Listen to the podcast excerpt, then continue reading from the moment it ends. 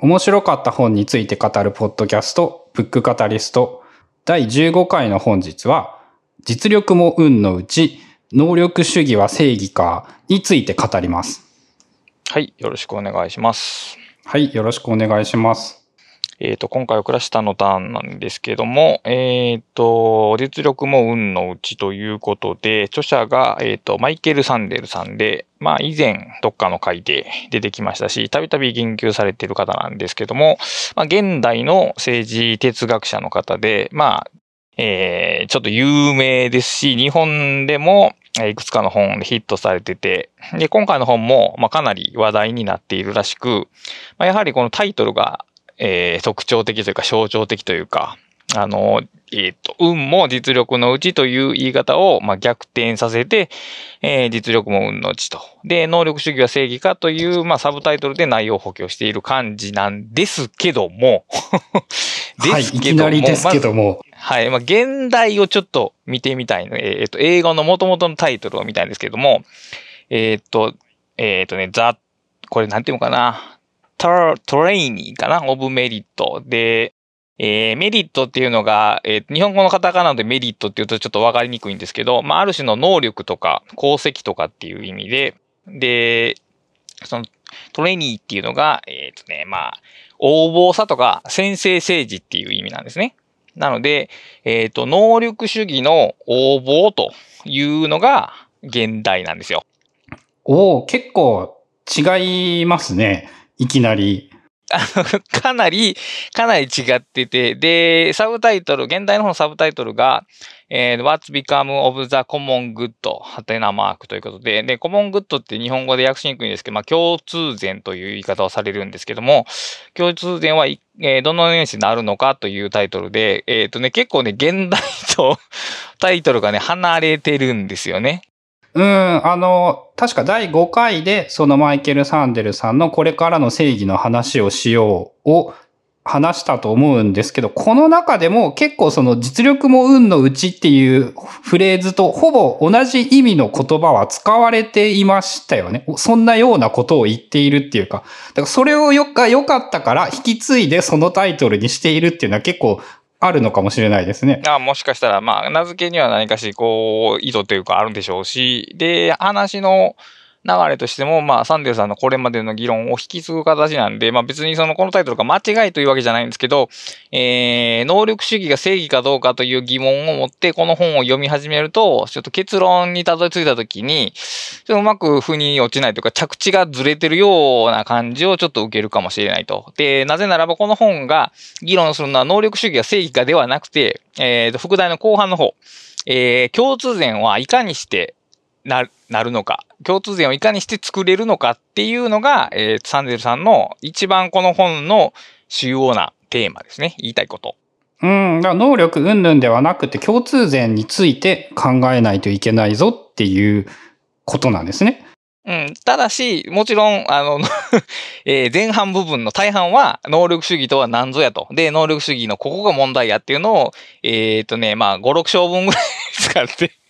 議論して、えー、組み立てていって、最後の最後に、その、やっぱり、その共通点って重要だよねっていう話になるんで、ちょっと回りくどいというんではないですけど、議論の組み立て方がまっすぐではないですね。あの、これからの正義の話をしようも、あの、今だから言えるんですけど、同じパターンだったと思います。そう、そう、そう、そう。その通り。この人は、その、そのパターンなんですよね。その、なんていうの、前提条件をすっげえいっぱい説明した上で、最後の最後にちょこっと自分の意見が入っている。そういうことですね。で、まあ当然、あの、本、真に議論すべきは、どちらかというとその後半の方なんで、僕もちょっとそこの後半には注目しているんですけど、もちろんその前半部分で展開されているその能力主義が持つ弊害っていうのも、まあ現代的な課題なんですよね。で、能力主義の応募っていう、えー、言葉で検索していただければ、多分ね、TED の動画が見つかるんですよ。で、これマイケル・サンデルさんが、10分ぐらいの動画で、まあ、この本の大元となる話を展開されてて、まあ、正直、それを見れば、前半は、おおむね理解、理解できると 思います。じゃあ10分でそれを見て、あと6章7章か結論あたりを読めば、えー、おおむねは理解できてしまう。おおむねは理解できるんです。あのー話の一応この全体の構成が序論から入って1章から7章で最後結論なんですけど、まず1章の、えっ、と、勝者と敗者っていうところで、おそ、おやおそらくこの本の半分ぐらいの概要がまずこういうことが起きてるよっていう話があって、それは実際にどういう状況でどんな問題を含んでるのかっていうのをよりディープに議論していくのが2章からの続くところで、で、少しずつ後半あたりから、その著者が、その能力主義は、じゃあ問題だ。だったらどうしたらいいのかっていうところで、最終的に、えっ、と、えー、 common good っていうのを、作り上げないと、この能力主義の弊害は乗り越えられないよっていう話になってるんで、もしざっと掴みたかったら、さっき言われたように、えー動画をまず見て、ああ、なるほどかっていうので、まあ、後半あたり、まあ、えー一章と後半あたりを読めば、おおむね大丈夫やと思います。めっちゃ思います。あの、全部これからの正義の話をしようの話を思い出すというか、その、あれも難しかったと感じたのは、やっぱその、その、そういう流れに持っていきたいって話が分かんなかったことなんですよね。まず、え、この人の話はいつになったら出てくるのってずっと思いながら読んでいたので、そう、そうだっていう前提があると、まずかなり読みやすくなりますね。うん。だからまあ基本的には序盤は、まあ能力主義っていうものの、まあそれ、それはまず一体何なのかと弊害についての話なんですけど、ちょっと本の、えー、正立ての話、順番とはまず別に、あの、ここで組み立てていくんですけど、その能力主義、えーメディクトラシーと英語では言うんですけど、は、マイケル・ヤングっていうイギリスの社会学者の方が、えっ、と、本の中で、本から論文館の中で提唱された考え方なんですね。能力主義。で、一見これはね、あの、表面的には良い概念なんですね。で、能力主義っていうのは、例えばその人の地位とか生まれとか立場によって、その人のやりたいこと、能力、えー仕事とか制約されるんじゃなくて、その人が持つ能力によって、えーそれは選ばれるべきだという考え方で、これは要するに貴族政治とかが打破されて、個々の人たちが自由になった結果、その、えー貴族やからこういうことをするとかじゃなくて、この人はこの能力が持ってるから、この能能力に見合った仕事をしようっていう考え方の転換をまあ示しているのが一つの能力主義なんですよ。うん、まあ、今で言う、こう、まあ、誰もがきっと常識だと思ってそうなことですよね。ただその前まではそれは常識ではなかったことだった。で、当然、その、こういう状況はいい、もちろん、その人権という観点から見たときに良いとは言いつつも、1958年の時代から、実はそこには危ういものがあるのではないかと、このヤングさんは指摘してて、で、サンデルさんはそれを発掘して、あもうほとんどその未来を見てきたかのような、えー話が書かれていると。まあ実際、つまりそのヤングさんが将来こういうことが起こるだろうって考えてた疑念がほぼ起きていると。ほぼ起きているっていうのは、例えばその、えーまあ、こういうとちょっといろいろ問題ありますけども、あのアメリカのトランプさんが当選してしまったというような、いわゆるそのポピュリズム的なものが民主主義の議論とか熟議に打ち勝ってしまうようなことが、あの起きるというようなことが書かれていまして、まあ実際にその通りになっちゃってるよと。で、能力で人を選ぶって、まあ悪くはないというか、例えば、お医者さんが二人いて、どっちに見てもらいたいかって言ったら別に能力がある方に、まあ見てもらいたいじゃないですか。能力がない人よりは。もう普通に同じ料金ならどう考えてもそっちがいいですね。で、それを仮に能力主義と言ったときに、その能力主義が何、どんな弊害を起こすのかという話なんですけども、あの、これはなかなか難しい問題なんですけど、まあ、えー簡単に言うと、能力がある人が、いわゆるその、しうん自由競争で打ち勝つと。で、自分の地位を手に入れると。でこれは、えー貴族なんかで競争がか決まっているものじゃなくて、それぞれの能力に応じた競争なんだからいいんですけども、彼らは競争に勝ったという自負を持ってしまうと。調子に乗る。まあ簡単に言うとそうですね。おごりなんですよね。だから、そういうおごりを持ってしまうと。で、逆に負けた人は、競争に負けたという結果を得るわけですね。で、これが例えば貴族性ならば、貴族が貴族なるあるのはその人の能力は全く関係がないじゃないですか。生まれだけですよね。生まれだけなんで、あのーある時貴族は気づくはずなんですよね。自分ってただ生まれだけなんだなっていうことに気づいてしまうと。そうすると、まあ、おごりっていうのを非常に持ちにくいと。持つ人間もいるにしろ、多くの人は、あの、例えば自分よりも身分が下の人間で自分よりも優れてる人間がいることに気がついてしまうと。逆に、えー、貴族じゃない人たちは、その、えー、貧しい環境にいることを自分のせいにはしないんですよね。うん生まれのせい俺のせいではない。うん。それは確実にそうですね。つまりここは、えー競争によって、えー個人の努力とかによって結果が得られるとしたら、逆算的にその競争の結果は全て自己責任になってしまうんですよね。うん。最近問題になってそうだっていう、まさにそれですね。まさにそういうことなんですね。で、あの、この問題が多分、サンデさんが一番、その、懸念してる問題で、その、格差が広がるとかいろいろ問題はあるけども、その、勝った人が負けた人を見下してしまう態度。これはだから単純な不平等というよりも、その分断ですよね。気持ちが分かれてしまうっていう。ここが、まあもちろんその不平等は問題にしろ、こっちの方がもっと民主主義にとってインパクトがある問題であろうというのがこの本の一番の主張ですね。そうか。あの、民主主義にとって問題になり、インパクトがあるっていうふうに考えると、すごいなんか、腑に落ちるというか、そうですよね。あの、多数決をするときに、分断というのはすごく良くないなっていうのは思いますね。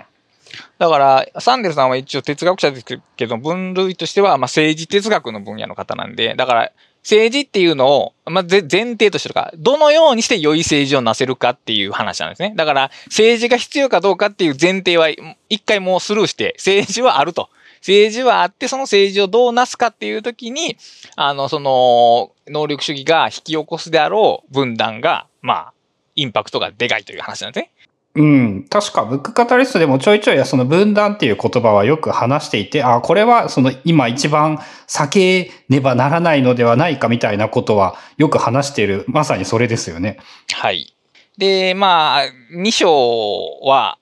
あ1章はそういう概論の話だけど、2章はその能力主義っていう価値観、考え方が、えーどのような歴史を経て出てきたかっていう話で、まあこれもまたかなり長い話なんですけど、その手の価値観っていうのは、えっ、とまあ道徳観とか倫理観に関わっているという話で、まあ西洋における宗教的な考え方、まあ簡単に言うとキリスト教的な考え方が、まあ背景にあるというところで、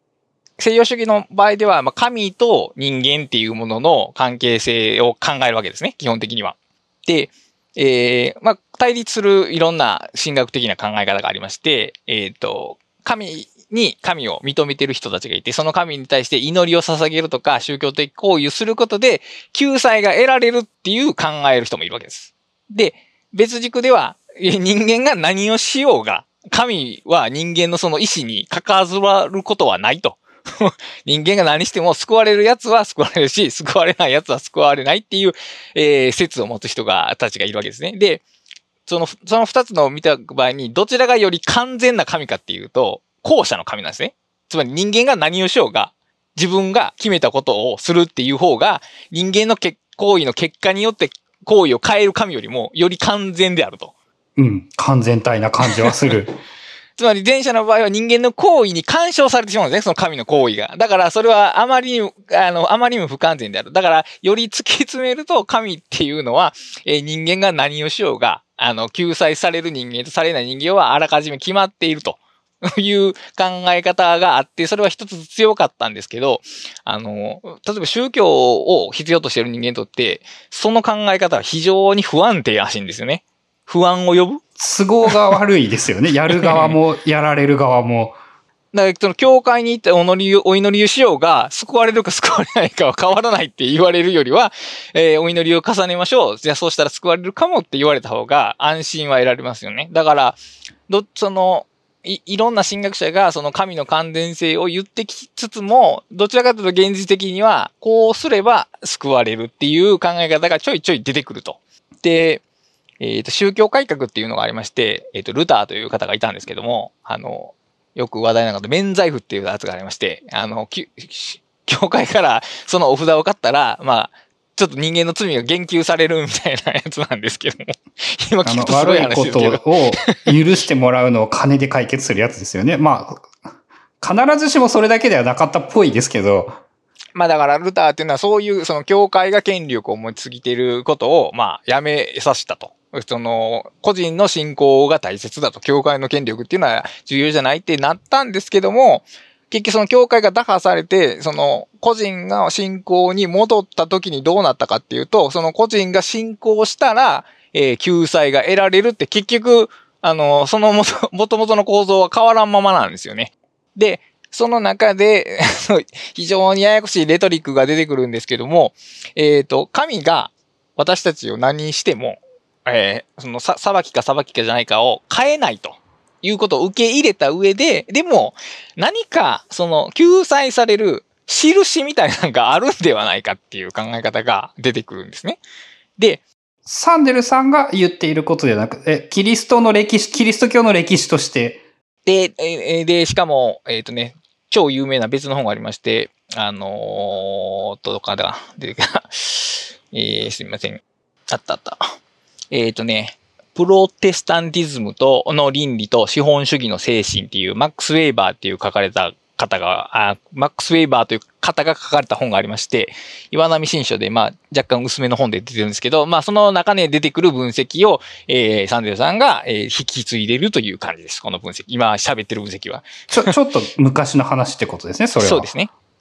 で、そう、あの、その救済の印って何か、なんだろうっていう理屈で、えっ、ー、と、神様は人間を適当には作ったりしてないと。個々の役割を最大限活かす仕事、まあ、転職という言い方するんですけど、転職をするように作られていると。つまり、仕事を全うしてる人は、神の、なんですかね、方向性に合っている人だと いうふうに考えて、だから、ちゃんと働け、働いている人は、救済される印を持っているっていう推論が、えー、ちゃんと働けば救済されるっていう推論にスライドするんですよ。だんだんあのサンデルさんの主張に近づいてきている方向が感じられますね。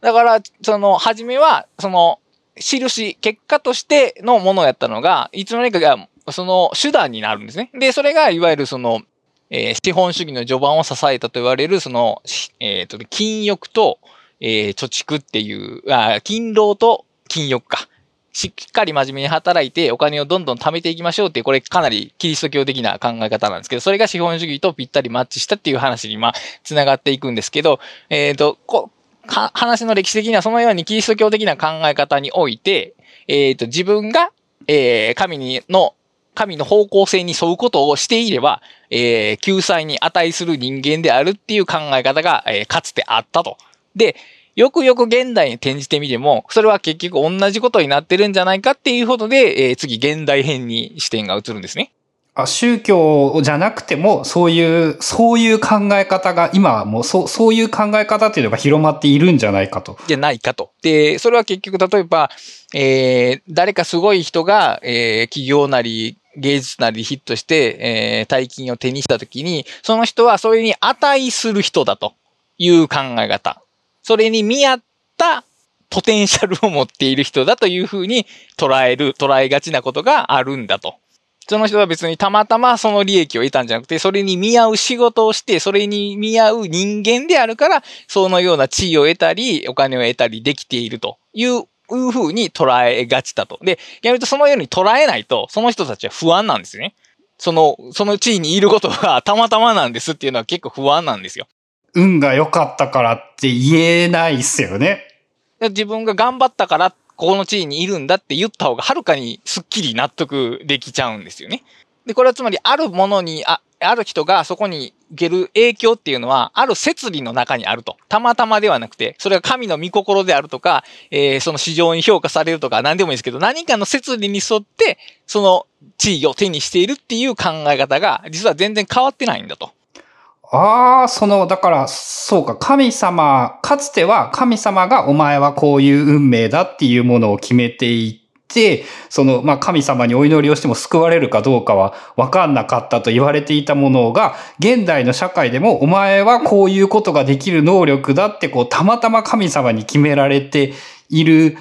のと同じ概念その中で結局本人が頑張ったから、その成果を得られたっていうふうに、えー、行為と結果がダイレクトに繋がってるんですよね。だからそこにたまたま性っていうものは全くないというか、あったとしても、えー、要素の度合いとしては非常に薄い。本人の頑張りのおかげだと。えー、彼が救われるのは祈りを欠かさなかったとか、えー、仕事をしたとか苦難に乗り越えたからっていうふうに、ある種の結果が、えー、逆算的にその行為を正当化するというか、ここは結びついちゃってるんですよね。それはだから宗教における救いでも社会における成功でも変わらないと。あの、すべて本人の意思と努力によってその結果を得たという認識を、えー、肯定する思想は多いけども、さっき言ったように、たまたまである思想っていうのは全然弱いという状況が今あるということなんです。そうか、たまたまだっていうことにみんな気づい、気づいてないとか、たまたまだなんて思ってもいないってことですよね、みんなして。思いたくもないという方がより強い。そういうのもあるかもしれないですね。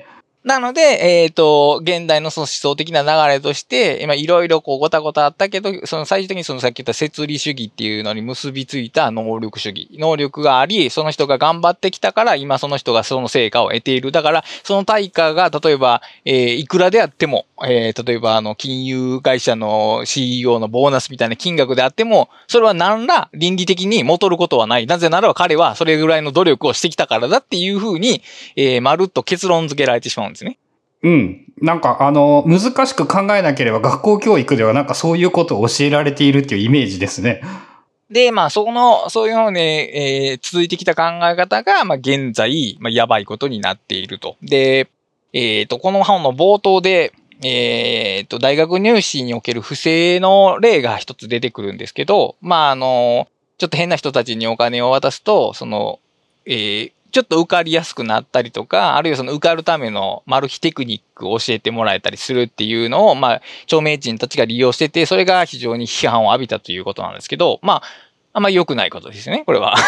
日本でもなんかあったイメージですね。昔あったって感じなのかな裏口入学みたいな裏口入力ってね。裏口、アメリカの場合は裏口入力とは別に、えー、すごいたくさんの寄付をしている、えー、家庭の息子は受かりやすいみたいなのがあるわけですね。まあ、ど、堂々裏口なんだ。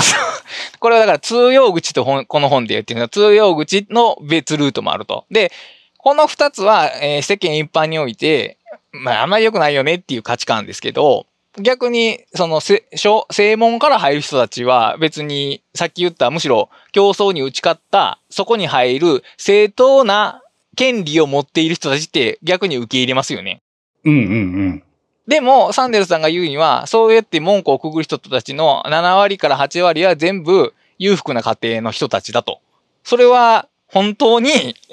公正なのだろうかという問題提起があるんですね。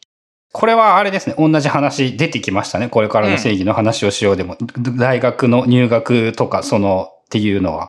これだから、先ほど、ここまで僕らが脈々と流れ、流れてきた話ですけど、大学の入学で、えー、裏口入力はダメだけど、えー、専門から試験を受けて受かる人たちはいかにも正当に感じられますけど、その正当の感覚を本当に正当なのだろうかという問題提起が、まあ、この本でなされてるわけですね。うん、その、例えば、そういうお金が貧しい人たちは勉強できるような環境がなかった、時間を確保することができなかった、まあ、それ教えてくれるような人がいなかった。それって、運が悪かっただけだよねって言えるっていう言い方なんですかね？だからそこには、だから、えー、運の影響もあるよねっていうことを言いたいんですけど、じゃあ、例えば、えっ、ー、と、そのような差別を一切撤廃できたとしましょう。生まれによる差別を。撤廃できたとしましょう。それが本当に、そのような状態になることが本当に正義になる、つながるのかっていうことにも、サンデルさんは疑問を呈してるわけです。正義につながるかどうか、それが。そうです。本当にそうすることが共通点とか正義につながるのか。ほんの、例えばですけど、えー、子供が生まれたら、えー、と、親元から全部引き取られて政府の機関で育てられるみたいなことにしたら、親元による競争はなくなりますよね。でもそうすると今度は個人の自由がなくなりますよね。あ、正義ではないですね。それは正義ではない。で、自由を奪わざるを得ないところある。で、仮にそういうなんか奇跡的なことで仮にできたとしても、あのー、そこに、そこの大学に受かるっていうことに価値があるのであれば、あのー、恐ろしく激しい競争が行われますよね。そして、えー、例えば、大学に100人しか入れないとしますよね。で、2000人応募したとするじゃないですか。そこに。そしたら100人しか受からないわけですけど 単純に言って、例えば、そのうちの2000人中の、まあ、20人、30人は、まあ、さすがにちょっとこの大学は辞めた方がいいよねっていう人がいるかもしれませんけど、めっちゃみんなが努力してるんやったら、その2000人中多分500人ぐらいは、その受かる100人とほとんど差がないはずなんですよ、能力的に。だから結局運なんですよ、ね。5点、10点しか点数変わらなくって、たまたまテストの問題が違う問題だったらこの人が受かったかもしれない。っていうこともあるんですよ。だから結局、運が出てくるんですよね。で、運が出てくるにもかかわらず、その結果が競争で勝った自分の力だって認識されてしまうんですよ。どうしようが。運のおかげって誰も思わなくなってしまう。つまり逆に公正で、公正な環境、スタート地点を公正にすればするほど、その結果は個人の努力のおかげになってしまうんですよ。うん、たまたま運が良かっただけど誰も思わなくなってしまう。だから最初の一番厳しい貴族の世界であれば、運の要素がかなりはっきり認識されるんですけど、そこから競争が開かれれば開かれるほど、運じゃなくて自分の力で勝ったって誤解するように、どんどんなっていくんですよね。環境を整備すればするほど。これが、えー、彼が言う、その、能力主義の弊害なんです。つまり、能力主義が十分に行われていない、つまり中途半端に不平等が残ってるから、えー、この現代の問題があるよっていうことじゃなくて、仮に、えー、能力主義を徹底したとしても、やっぱりそこには問題が残るっていう話なんですね。うん、うん。だから、ここの論点を見とかないと、本書は、あの、まだ十分読めてないと思います。あの、能力主義の不十分さじゃなくて、十分さを徹底したとしても、そこには、あの、おそらくその慢心とか他人を見下すってしまうっていう、その、えー、政治とか、まあ、社会、共同生活を破綻させかねない要素が残ってしまうと。だから、やめ、その、彫刻しようっていうのが、一応この本の、えー、前半の流れですね。ここまではまだあれですね、サンデルさんの主張ではなくて、やっぱこう、なん、何なのかっていう、まだ説明段階ってことですよね。そうですね。で、一つ、この本で面白いなと感じたエピソードなんですけど、その、さっき言った大学入るのに難しくなって、それを実力と勘違いしていく問題に対して、サンデルさんが一つね、面白い施策、解決策を述べてるんですけど、あ、アイデアってことですか？アイデアですね。現実に実行されてるわけじゃなくて、こうしたらいいんじゃないかっていうかなり突拍子もないアイデアなんですけど、さっきの話、試験を行うときに、あの、学力的にどうしても無理な人は、まあ、足切りするにして、えー、残ったメンバーを、えー、くじ引きで選びまし、選びましょうって 言うんですよ。大学の合格者を。あの、実はそれで変わらんってことですよね、サンデルさんが言いたいのは。そうそう、やってることはほとんど変わらんし、で、変わらんにもかかわらず、そうして受かった人たちは自分が受かったことは抽選の結果でしかないって痛感するよねってサンネルさんは言うんですね。ああ、そう思わせることが大事だと。そういうことなんです。実力で俺は受かったって思わせたらダメなんだってことなんですね。ダメって、ね、それは結局人を見下すことになるし、人を見下した結果として、例えば、えー、現代の政治家の大半って大卒なんですけど、とか大卒の人たちはだから高卒の人たちを仮に見下してたとしたら、それでまともな政治なんて行われるわけないですよね。なぜなら、大学、えー、アメリカにおいてすら大卒でない人の方が数が多いんですよ。だから、えー、代表になれてないわけですね。国民の代表になれてないわけですね、それは。うん。その、高学歴の人の代表ですよね。っていう、そうそうそう。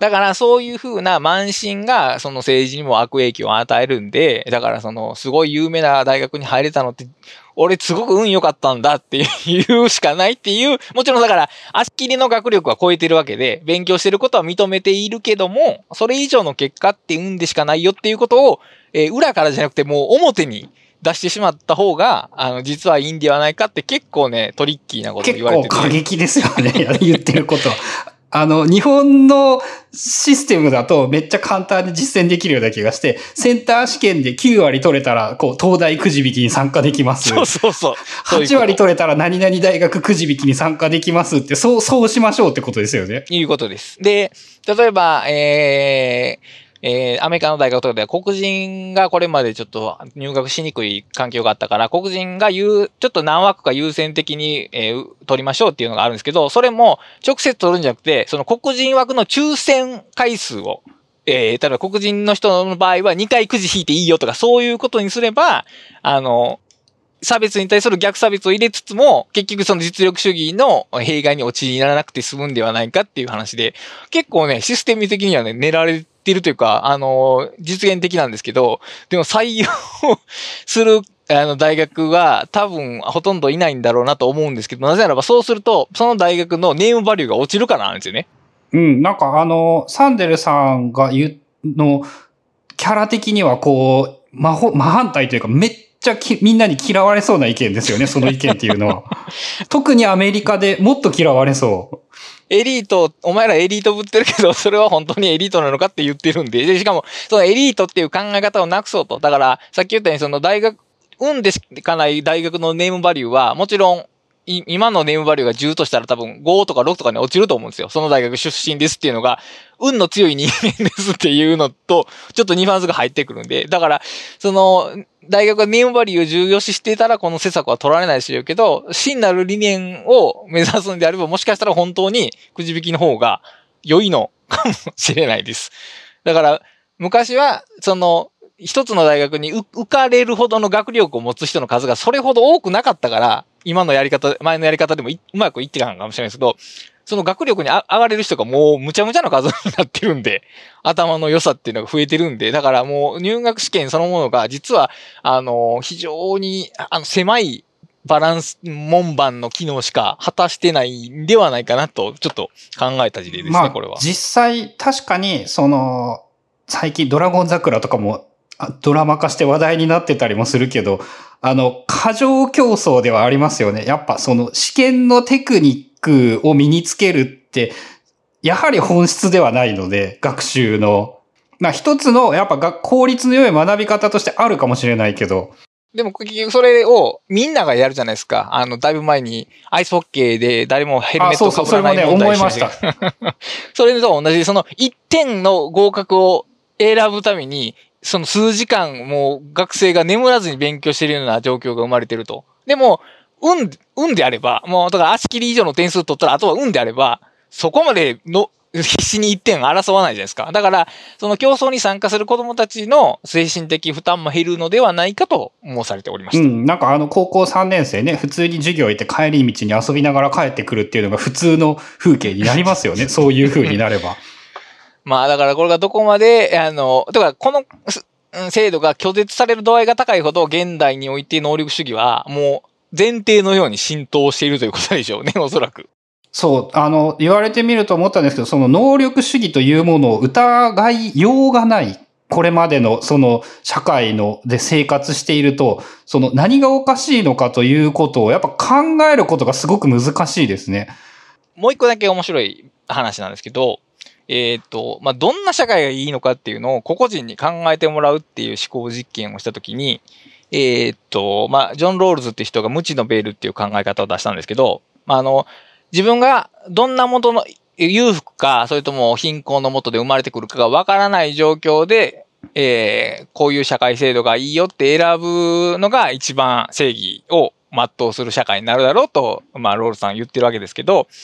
えーサンヤさんそれを紹介した上でちょっとアレンジを書いてて、もし分かるとしたらどうするかと。で、自分がどういうのになるか分かるとしたら。裕福になるか、あるいは貧困になるか分かるとしたら、まあどうするだろうかと。で、例えばですけど、貧困の場合は能力主義の社会の方が良さそうですよね。貴族主義の場合は能力があっても上に上がれないんだから、えー能力主義で上がっていきたいと。で、おか、ひえーお金持ちで生まれるんであれば、えっ、と、貴族制度の社会の方が、えいわゆる逆転されないわけですから、安定感があるわけですから、貴族社会を選ぶっていう、まあ、傾向が出てきそうですけど、サンデルさんはでも本当にそうかなと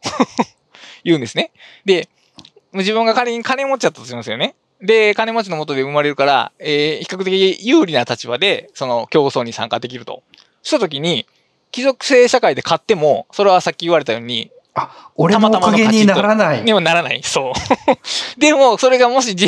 自由競争の社会で自分が有利から立場でその競争に参加できるんであれば、すごい自分、自尊心も満たされますよね。だからもしかしたら、そうなるんじゃないかと。で、逆の方も、初めから勝てないゲームって分かってるんやったら、貴族社会に行って自尊心築けてない方を選ぶんではないかと。こういうことが起こりうるんではないかって言われてて、でも確かにそれはあるなとちょっと僕は思ったんですよね。その、言われないと気づけないですけど、言われたら、それはあるかもしんないですね。つまり、単純な経済的うんぬんかんぬんよりも、その自分がその結果をどう受け取ってどう自尊心に結びつけられるかっていう感情的な要素も実は選択には関係してくるんだとそこを無視して制度設計って実は、あの、危ういし、まあ、その結果今、今みたいなことになってるぞっていう話なんですけど、この、さっき言われたその大学の、あの、くじ引き実験とこの思考実験は、あの、いいかにも哲学者らしい面白い話でしたね。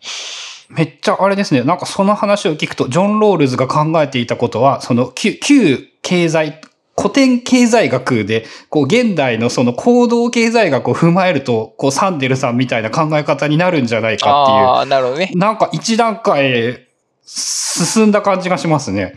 はい。それは確かにそうです。まあだから、若干ロールズさん自身が、まあちょっと、なんですかね、インテリ的な考え方を しすぎている気はしますが、まあ、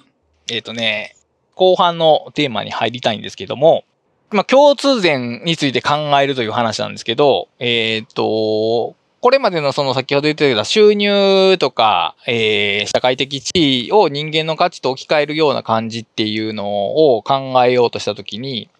えー、連続ドラマ、アメリカの連続ドラマで、そのブレイキングバットっていうドラマがありまして、で、あの、冴えない科学教師が、ひょんなことから、えーっと、非合法の麻薬を作るんですけども、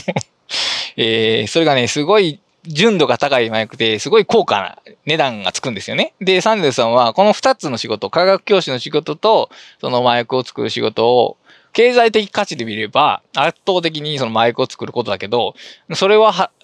それ、そっちの仕事をしているからといって彼が、えー意義ある仕事をしているとは言えないだろうと。むしろその科学の、えー科学者として、えー学生を教えている方がはるかに意義があるはずだと。つまり、えーたくさん仕事稼いでいるから、それだけでその人が価値あることをしているとはまず言えないと。まあおっしゃるわけですね。感覚的にはすごく納得できます。そうですね。うん、で、まあ、例えば、うーん、例えば人気のあるブログが PV を持ってるとして、PV あるブログが全て意義あるブログとは言えないとは言えるんですよね、これは。まあ、結局、そこのブログにおいて、例えば、ページが多数分割されてることによって PV 稼いでたとしたら、それ意義ある仕事はしてないんですよね。だから、ある、その行為の結その行為の価値っていうのが、経済的な、えーバリューにあるんとは別軸に、それとは別軸に判断する軸があるのだと。あるというか判断するためにはそういう別軸がないと。経済モデルだけではその善悪っていうか、善、何が善なのか何が価値があるのかっていうのは測れないというのがまずスタート地点なんですよ。で、もうこの時点でちょっと難しい話があって、あの、いやでもそうは言っても麻薬を作る方がいいっていう人もいるじゃないかっていう反論は立つんですよね。あか価値観としてそっちの方がいいってことですか？はい。うん。で、まあ、その、価値についてはいろいろ論争があるけど、とりあえず、まあ、サンデルさんの議論のスタートでは、その、その人の行為の価値っていうのは、経済的なバリューで、だけではら測れるものではないと。まあ、これは別にそうですよね。うん。よく、よくある感じですね。そうしたときに、そうやって見たときに、何が、そう価値を感じられるものになってるかっていうと、うん、まあその貢献な、簡単に言うと貢献なんですけど、えーサンデルさんはその、私たちが消費者として何かをするんじゃなくて、生産者として他者に何を与えられるかによって、その人の仕事とか役割の意義とか価値っていうのが決まってくるのではないかと。生産者と消費者っていう対比軸が出てくるんですけど、えー、仮に共通点っていうものを、えー、消費者が一番満足する形、えー消費者の満足を最大化する形、まあ、この段階でちょっとすでにその最大多数の最大幸福をちょっと思いつくんですけど、えー消費者が一番満足する形、つまり、えー消費が最大化する形、イコール経済活動が一番活発になる形を仮に前と呼ぶんであればさっきの言ったような、えー、と、麻薬を、非合法の麻薬を売るっていうことは、まあ、良いことになるでしょうけど、でも、その結論にうなずきがたいとしたら、そうじゃないんだと。消費を最大化させることではないんだと。消費者を満足させることではないんだと。そうじゃなくて、生産者として、えー、それを、えー、何、他者に何を与えられるか、どんな貢献をできるかが善であると。もうだからこの段階で、すでにその、価値を与える他者っていうのが出てくるんですね。ここの段階で。で、それはもう話の流れ的に共同体っていうのに繋がっていくんですけどね。これが共通点への話の流れなんですけど、ある人の、えー仕事の、仕事の、まあ、社会的な地位とか、えー価値とか意義とかっていうものを、消費者として見るんじゃなくて、生産者としてどんなことができるのかっていうふうに考えてみようではないかっていうあたりから、えー、サンデル議論が始まります。あ、こっから、こっからサンデルモードですね。はい、サンデルモードです。で、あの、一回確認しておきたいのが、その共通前、え英語だとコモングッド。これが、その、そもそもどういうものなのかっていうのをちょっと確認しておきたいのですが。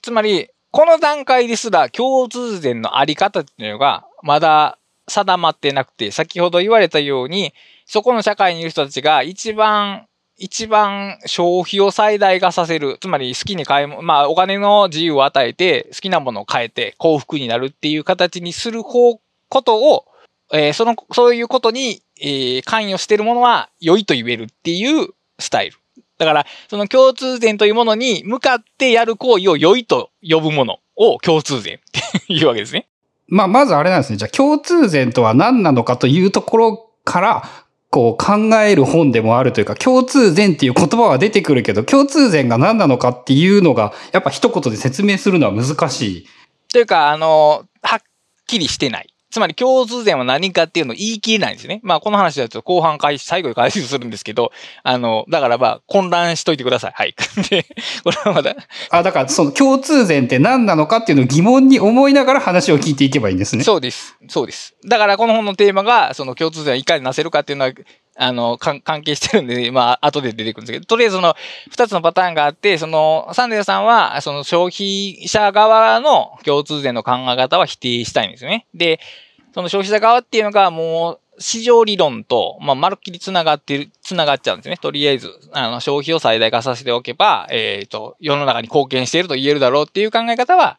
否定したいと。そうじゃなくて、うん、えっ、ー、と、生産者として、えー、生産者って言い方がね、ここ難しいんですけど、まあ、一人の市民として、その自分の生み出す何かが他者に良い影響を与えるようなものでありたいと。そのことが共通点につながるという話なんですけど、えっ、ー、と、共通点とは単に思考を、思考っていうのは好みですね、を蓄積することでも、消費者の幸福を最大化することでもないと。自らの思考について批判的に考察すること、理想としては思考を向上あるいは改善することであり、それによって価値ある充実した人生を送ろうとすることだと、えー、この段階で、えー、とおっしゃってるんですよ。定義されてるんですね。彼、これはもう彼自身の定義なんです。だから、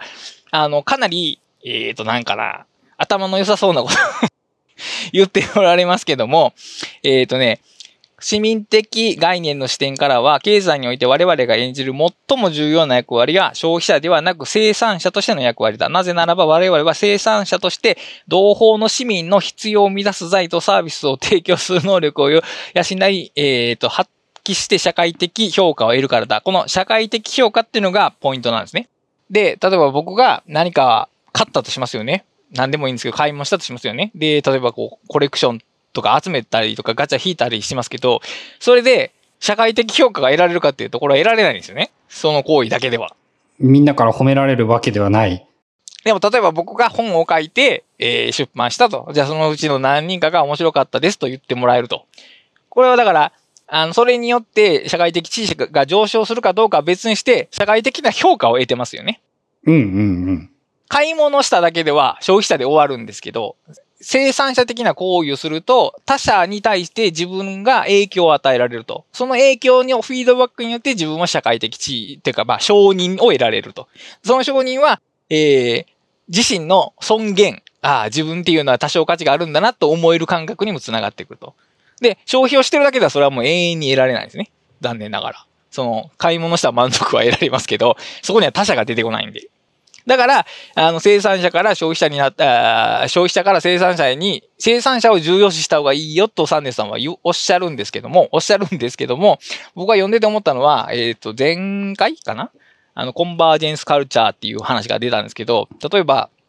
えー、その、いつも見てる番組の謎解きをする掲示板のグループって、そこに投稿するっていうのはね、あれはもう消費者じゃなくなってるんですよね。あれは生産者になって消費しているからそっち側に行ってますね。で、そこの掲示板になんか投稿すると、いや、あいつ新しい情報持ってきたんやん。おお、すげえっていう風に、社会的、その小さいグループですけど、社会的承認が得られてるんですね。だから、僕たちは単独で消費者単独の性質として消費者を持ってるんじゃなくて、その消費者的立場から一瞬で生産的立場に変えられるんですよね。変わっていける。だから言論戦記もそうなんですけど、まああれ観客っていう話が出てきますけども、あれもだから単に消費、コンテンツを消費してるだけじゃなくて、まあ実はもうフィードバックを与えることで生産側にコミットできていると。だからサンデルさんの中では消費と生産っていうのが完全に分断されてたんですけど、僕がここを読んだときは、実はだからそこってスライドできるんじゃないかなと。だから、消費者であっても、あの、仕事じゃない形で生産に関わることができるんではないかなっていうのが一つ疑問として思ったところで、これはまあ本論には関係ないんですけど、これ一つ掘り下げられる話やなと思った次第です。そのサンデルさんは、生産者と消費者というものが明確に違うっていうふうに言っていて、で、まあ、あの、生産者になるということこそ、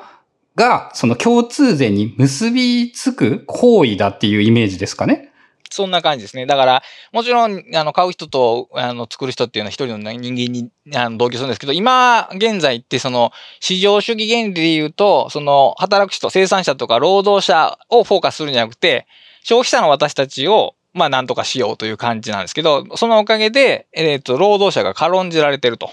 で、そうじゃなくて、えー、むしろ労働っていうものとか、労働者っていうものを再フォーカスすべきであると。そうでないと私たちのその共同的な考え方っていうのがいつまでだっても育たないよっていうことですね。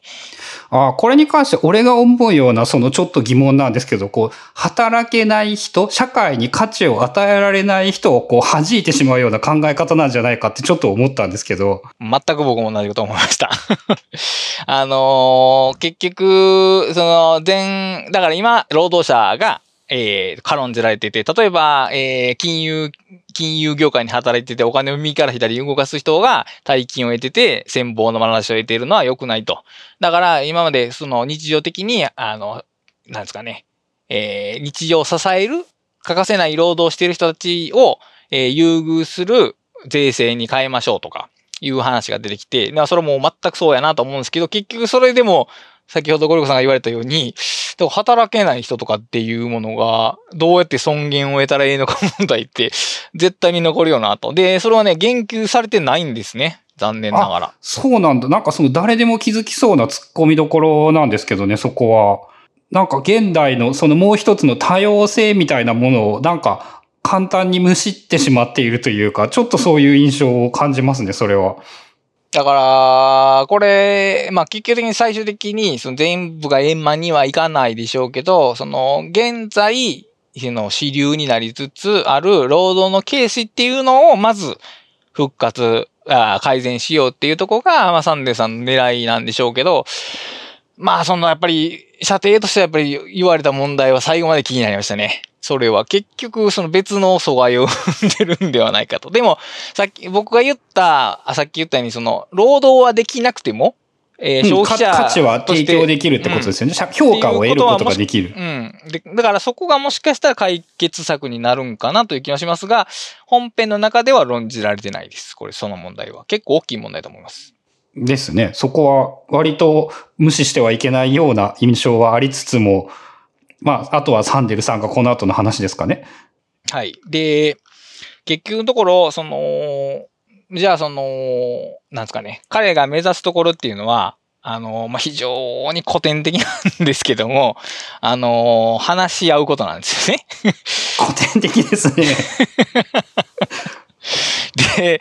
これはあの、えっ、ー、とね、市場主義の社会では物質的成功を道徳的成功の印と解釈する誘惑につきまとわれると。それは繰り返し抗う必要がある誘惑だと。そのための一つの方法が共通前への真に価値ある貢献とは何か、市場の最低のどこが、えー、的外れなのかについて、慎重かつ民主的な考察を促す方法を論じ、えー、規定することだと。で、その方法っていうのは話し合ってすぐに、まあ、決まるもんではないと、簡単な結論を得られるもんではないとした上で、結局そのような熟議することが必要なんだと。つまり、共通点って何やろって、みんなで話し合うことが必要なんだとおっしゃってるんですよ。うん。まあ、そうですよね、と思うというか、そうか、あんまり答えは出てこないですね。つまりこ、ここでこれが共通点ですよ、はいっていうんじゃなくて、あの、そもそもそのような話し合いが避けられてることが問題だと彼は言うんですね。で、ああ、そういう言い方か。市場とか、まあ消費というものが実に素晴らしいのは論争を呼ばないことなんですね。つまり、経済成長しましょうっていうことに、右も左もまあ反対はしないわけですよ。うん。まあ、普通みんなが絶対いいっていう。お金を、えっ、と、500円使えるよりも1000円使える方がいいよねっていうのは、議論を必要としないんですよね。で、それは結局、逆に言うと、じゃあ、さっき言ったように細かい、その、えー例えば、えー麻薬を売ることが非合法で良くないかどうかっていうのは議論を呼びますよね。その、例えばど、単純に、こ、これが絶対いいとは、いちょっと言い切りづらいとこがあって、いや、そう、そうじゃない考え方もあるんじゃないかって言えちゃうんですけど、そういう議論は、消費に目を向けた瞬間に、まるっと回避できるんですよ。みんな豊かになりましょうって言っておけば、それぞれの人は好きにお金を使ったらいいんじゃないですか。それが自由のリベラルなあり方じゃないですかっていう、そのあり方って実は個々のおいての議論を全く回避してるというか剥奪してるんですね。みんなにとって良いことは何だろうっていう議論がややこしいから、そんなことは考えないで、みんなが個々の自由を、えっ、と、満喫できるように経済成長していきゃいいじゃないかって言っておけば、何の議論もなくなるんですよね。で、非常にそれは滑らかでスムーズなんですけど、そこに結局共同体ってものが一切立ち上がらないっていう話なんです。なんかあの、勉強と同じだって思って、今の話で言うおと。なるほど。勉強と同じ。楽をするものは身につかない。その、消費に任せていれば、だからみんなして考えなくてよくて楽なんですよね。そうそういうこと、そういうこと。で、そういう楽なことをしていては、こう、良い社会というものはできないんじゃないのかっていう、なんか同じような概念なのかなってちょっと思って。あまあでも近いと思います、それは。結局のところ。あの、議論を、消費っていうのを焦点してたら議論は避けられるし、個々のその幸福度って、こう、満足度かな？は上げられていくんだけど、結局それはその他人と対話することを避けているわけですね。で、それ、他人と対話することを避けることで、例えばリベラル、えー高学歴が低学歴を見下すとか、えー政治的価値観の違う人の言うことを、えー全く無視するとかっていうことが起きてしまうと。それが結局分断という形で現れるわけなんですね。で、あの、共通点とは何かを考えようぜっていうと、もう本当に凄まじい議論の応酬が生まれるんですけど、その議論に参加しているということで一つの共同体がそこにできるんですよね。ああ、そっか。そういう議論をしているというのは共通の価値観ですよね。うん。で、そこで何とか苦心して答えを出していこうという試みの中で、その真の統一的な意見はその時には生まれないかもしれないけど、あいつのことなんて知らんよっていうふうに、その消費者的に分断される形ではなくなるだろうと。で、そういうこう試みが今まで、えっ、と、ケチョンケチョンに されてきたし、市場主義っていうのは大体そのようになりがちやと。個人をむしろ分断して捉えがちやと。まあ消費しときゃ何でもいいわけですから、彼らにとっては。だからそこを変えていこうっていうところが、えーそう、これまでの話を全体を通した上で出てくる、えーサンデルさんの言いたいことですね。めっちゃあれですね、本当古典的なところというか、本来政治とはそういうものだったよねっていうのをなんか思い出させるというか。まさにそうですね。みんなで考えないといけないんですよね。そのうん争いながらというか、こう議論しながら。そうそうそうそれがなくなってると言えるかもしれない。あの、だから特に個人の生活においてはほとんどそれに近くなってて、あの他人がどうしてようが、まあ別に自分が自分の満足を追求できることが、それがある種の、えー、善であるというような感じ方になってて、僕も半ばリベラル、半ば リベラルとかしか、リベラルなんで、個人が個人の、その、統一的なものに支配されて自分の善を決められるよりは、それぞれが自分の善を追求していける方がはるかにいいと思ってたんですけど、でも結局それってだから分断になってるよなっていうのは確かに思いましたね。分断を生んでしまいますよね。しかも、その理由がやっぱ楽だからなんじゃないかっていう気がして。だからそうそうめめんどくさいっそすもんね。人に何か言われたらお前そんなんじゃなくってちゃんと働きやって言われるのだって嫌だし。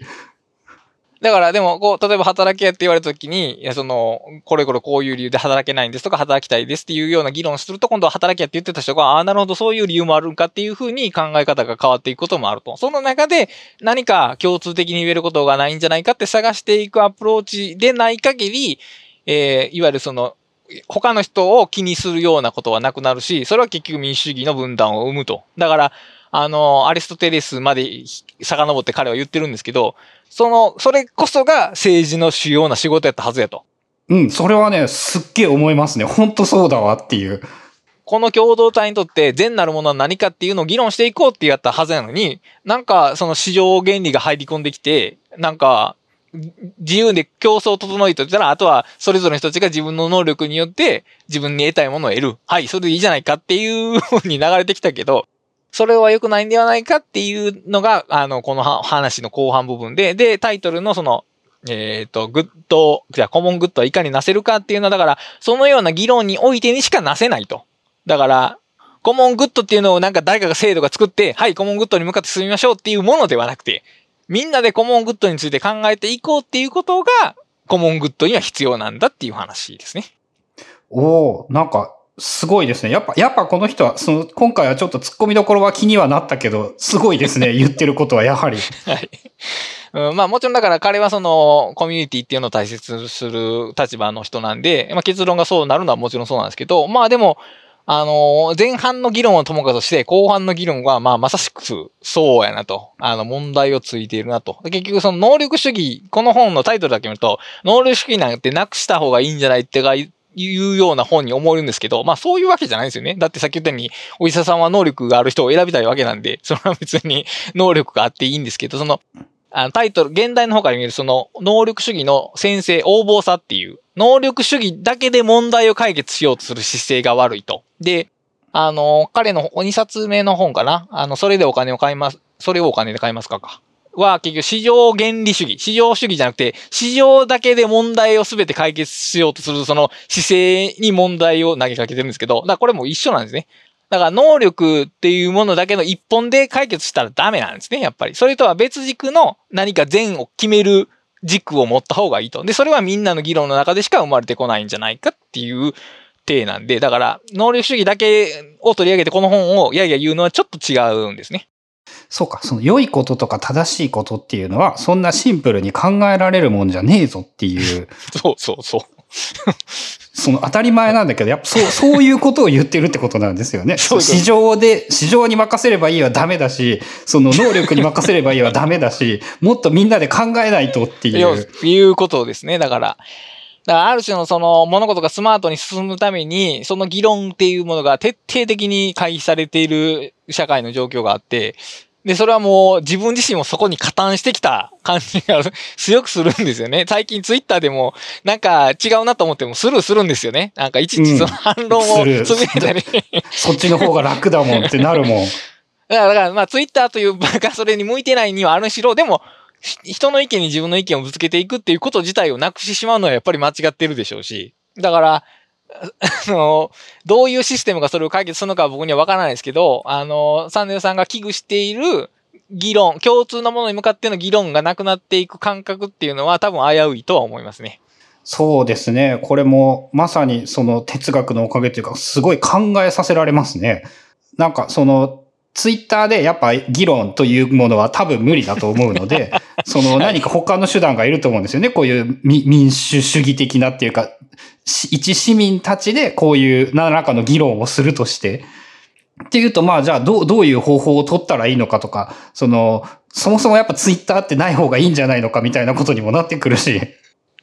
あれね、難しいんですよね。だから、通りすがりで議論できちゃうんですよね、ツイッターって。だから、その人のことを全然知らんと、ふっかけられるんですけど、でも逆に、普段からリプライを、ツイートを追ってる人の場合って、結構、込み入った議論もできちゃいするんですよ。それ、そこに、境界がないんですよね。その、いきなりの一元さんと、常連さんの境がないんで、そこが、まあ、あの、ツイッターの、まあ、面白いところであり難しいところなんですけども。まあ、だからやっぱコミュニティが閉じたものが流行ってきているっていうのは、まあ結局そういうことなんだろうなってことですよね。難しいことを言おうと思うとバックグラウンドがいる。そうですね。そこの共有が絶対必要っていうのはあって。でも、そればっかりしてると、そのめんどくさいガヤガヤしたところを避けてると、まあ結局分断してるだけだという話で、あの、別の人から聞いた話なんですけど、アメリカに住んでる方で、まあ、えっ、ー、と、バリバリ左の方なんかな？で、その人の住んでる地域がまあバリバリ右やと。まあ、周りの人とは政治の話はできへんという話なんですけど、釣り仲間の人とは別に普通に喋れるんですね。釣りの話ができるから。でも、政治の話はしないと。でも、僕が思ったんですけど、政治思想の人が違う人でも、釣りの話ならできるっていうのは、これ結構でかい話だなと思うんですよね。で、そうやって話してると、そこに人を感じるじゃないですか。そうすると、例えば、その反対意見の人だって、なんすかね、敵に思えないというか、あの、あ話を聞いてやろうってなりますよね。感情的に。うん。人間ってその自分の中に正義の感覚があると、その相手を悪として断罪して話なんか聞く耳持たないっていう感じになりなるんですけど、顔を見合わせて喋ってるだけで、その感覚は多分だいぶ和らぐんですね。で、サンデルさんが話し合いをしようって言っても多分そこにあると思ってて、顔、まあ顔っていうか別にこうやってリアルに会う必要はないんですけど、その人の、えー政治思想全体を含めた、その人が何を考えてるのかっていうところから話していければ、その今のそのギスギスした空気を避けつつも、なんか実りのある意見交換ができるようではないかなと個人的には思ってるんですが、まあだからそういうのを解決する IT ツールが出てきたら面白いですね。そうですね。なんか多様な趣味で、そう、確かにあの、釣りで一緒に仲良くなれれば、健全、健全という言い方になるのかな？よ、良い、良いきっかけですよね、そういう。だそっか、あの、関係ない人というか、共通の趣味を見出せるような、その、人の属性が一つだけではないので、